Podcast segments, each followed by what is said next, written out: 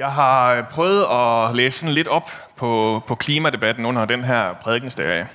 Og øh, selvom der selvfølgelig er en masse, øh, måske endda langt de fleste klimaforskere, der er nogenlunde positive om, at der stadig er masser af godt at gøre for vores jord, og det kan reddes endnu og det hele, så, er, så er der også sådan en skole, der er ret populær efterhånden, som er den såkaldte Doom and Gloom skole. Og ifølge den, så, så er det for sent. Jordens undergang nærmer sig. Vi kan ikke stoppe den globale opvarmning længere. Og de er så sådan lidt uenige om præcis, hvad vi så gør ved det. Der er nogen, der stadig tænker, at hvis alle stopper med at bruge benzin i morgen, så er der måske stadig spinkelt håb. Men så er der også dem, som bare er sådan nogle... Og derfor så kan vi ikke rigtig gøre andet end at, at læne os tilbage, og så bare nyde rusjebaneturen, mens den varer. Det er for sent alligevel. Man kan godt være med i nogle demonstrationer, og så nyde fællesskabet. Men man skal i hvert fald ikke bilde sig ind, at ens privatforbrug forbrug det kommer til at flytte noget alligevel.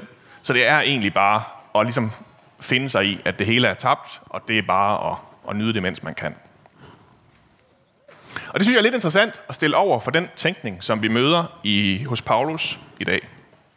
Fordi Paulus taler også om en, en frelse, der nærmer sig, om en dommedag, der er nær. Lige om lidt, så er det hele forbi. Men hvor man så skulle tro, at det ledte til sådan en vis form for, for ligegyldighed, som, som jo faktisk også var den konsekvens, som mange af de oldkirkelige menigheder, de tog af den her forkyndelse. Øh, som faktisk havde, hvor de faktisk havde et kæmpe problem med, at folk de stoppede med at møde op på arbejde, og stoppede med at gifte sig og alle sådan nogle ting, fordi det gav alligevel ikke mening, når Jesus han kom i morgen. Øh, så er det faktisk ikke den konsekvens, Paulus slutter. Der er faktisk ikke noget, der hedder ligegyldighed, fordi frelsen er nær. Frelsen er nær, og derfor er det nu faktisk tid til at leve endnu mere ansvarligt. Både motiveret fra bagfra og forfra, kan man sige. Bagfra ud af al den frihed, vi har nu, hvor Romerbrevet har talt om, at vi som kristne er frie fra synden, loven og døden.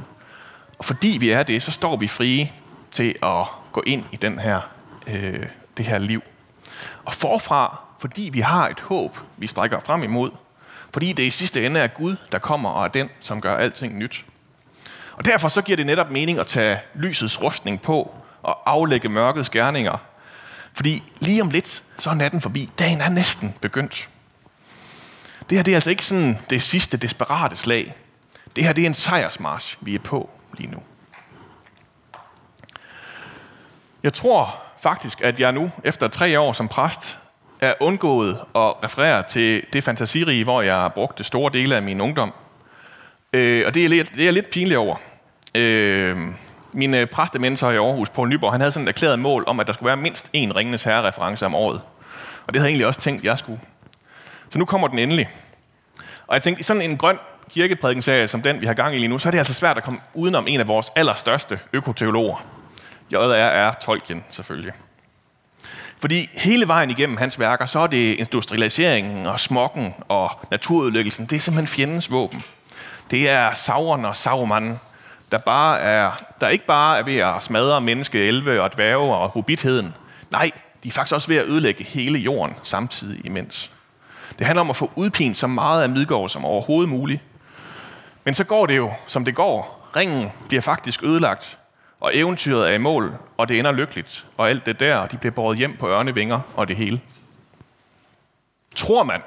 Fordi Tolkien han har simpelthen ikke styr på sine beret, berettermodeller, vel? Så da hobitterne kommer hjem, til herret igen, så viser det faktisk, at ondskaben ikke er væk endnu. Sauron og Grimas Langetunge, de har sat en base op i selveste herredet, og nu tyranniserer de så de her stakkels hobitter, og er godt i gang med at smadre den her lille fredfyldte oase, og lave øh, fabrikker på øh, det dejlige naturskønne herred, øh, som ellers havde klemt sig ind midt i Middelgård og haft et godt, og, og, og, og sådan, været den eneste sunde oase der, midt i en ødelagt verden. Og så må hobitterne endnu en gang trække i lysets rustning og smide skurkene på porten. Og det går heldigvis forholdsvis nemt, for de har alligevel øvet sig på nogle noget værre skurke, end dem de møder hjemme i herredet. Og en detroniseret savmand og en flok baggårdsbanditter, dem kan de egentlig ret hurtigt få tædet og smidt ud igen. Men så starter den virkelige opgave.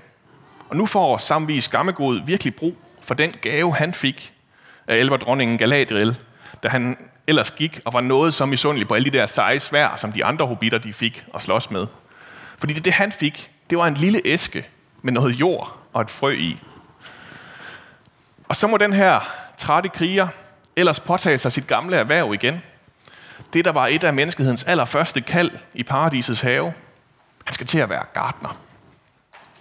Så han kommer møjsommeligt rundt i herredet og planter nye træer og lægger ny jord, der hvor ondskaben har smadret naturen. Og på den måde så demonstrerer Tolkien fremragende, hvad dagens prædiketekst den handler om. Det er netop fordi krigen er vundet, at vi frimodigt kan kaste os ud i den her kamp. Det er fordi, at Gud har vundet, og det er, at frelsen er nær. Det er faktisk det, der gør det. Det betyder ikke, at det hele er lige meget, og det alligevel ikke gør nogen forskel, hvad vi gør. Det betyder det stik modsatte. Det betyder, at det er vigtigt, hvad vi gør. At vi kan kaste os ind i kampen. Kaste os ind i kampen, også for klimaet, uden at vi behøver at være doom and gloom tænkere. Som når Kjeld sidste søndag talte om, hvad forskellen er på Greta Thunberg og Martin Luther King, så der er en kæmpe forskel på at gøre ting med håb og gøre ting uden håb. Når man har set bjergtoppen, så kan man på en eller anden måde meget bedre holde til, at det er lidt lort omkring en lige nu, det man ser på. Det er som om, at Sams rundrejse i herredet for at plante træer, det er nærmest noget af det allervigtigste, han gør. Det er det, som faktisk har en varig betydning for det samfund, han er en del af, også efter ham selv. Alt sammen på en baggrund af, at den store sejr, den er der nogle andre, der har vundet for ham. Vi taler om, at kristne vi lever mellem Jesu første genkomst og hans anden genkomst. Påskedag, som vi skal fejre lige om lidt, der vandt livet over døden. Og det gælder altså for hele skaberværket. Også selvom det sukker og vonder sig lige nu. Og nu lever vi i sådan en allerede endnu ikke tilstand, hvor sejren er vundet, men kampen stadig skal kæmpes alle mulige steder rundt i verden. Og det er altså sådan, det ser ud, når det er mennesket med naturen, i stedet for mennesket mod naturen. Det er sådan en kristen klimakamp ser ud. Den er der masser af brug for. Men vi gør det, fordi Jesus har vundet over døden, og på vej for at gøre alting nyt sammen med os. Skal vi bede sammen. Jesus, vi siger tak, fordi at det hele starter med din sejr over døden. Tak, fordi den gælder for hele skaberværket. Og tak, fordi at vi er inviteret med ind i den. Må du vise os, hvordan vi bringer din sejr til en verden, der sukker og vonder sig.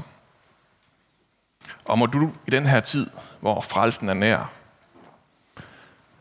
hjælpe os med at aflægge mørke skærninger, tage lysets rustning på og leve på en måde på den her jord, som den kan holde til, som du har skabt os til. Ja. Jeg beder dig bare om, at du må vække os og kalde os ind i det her også.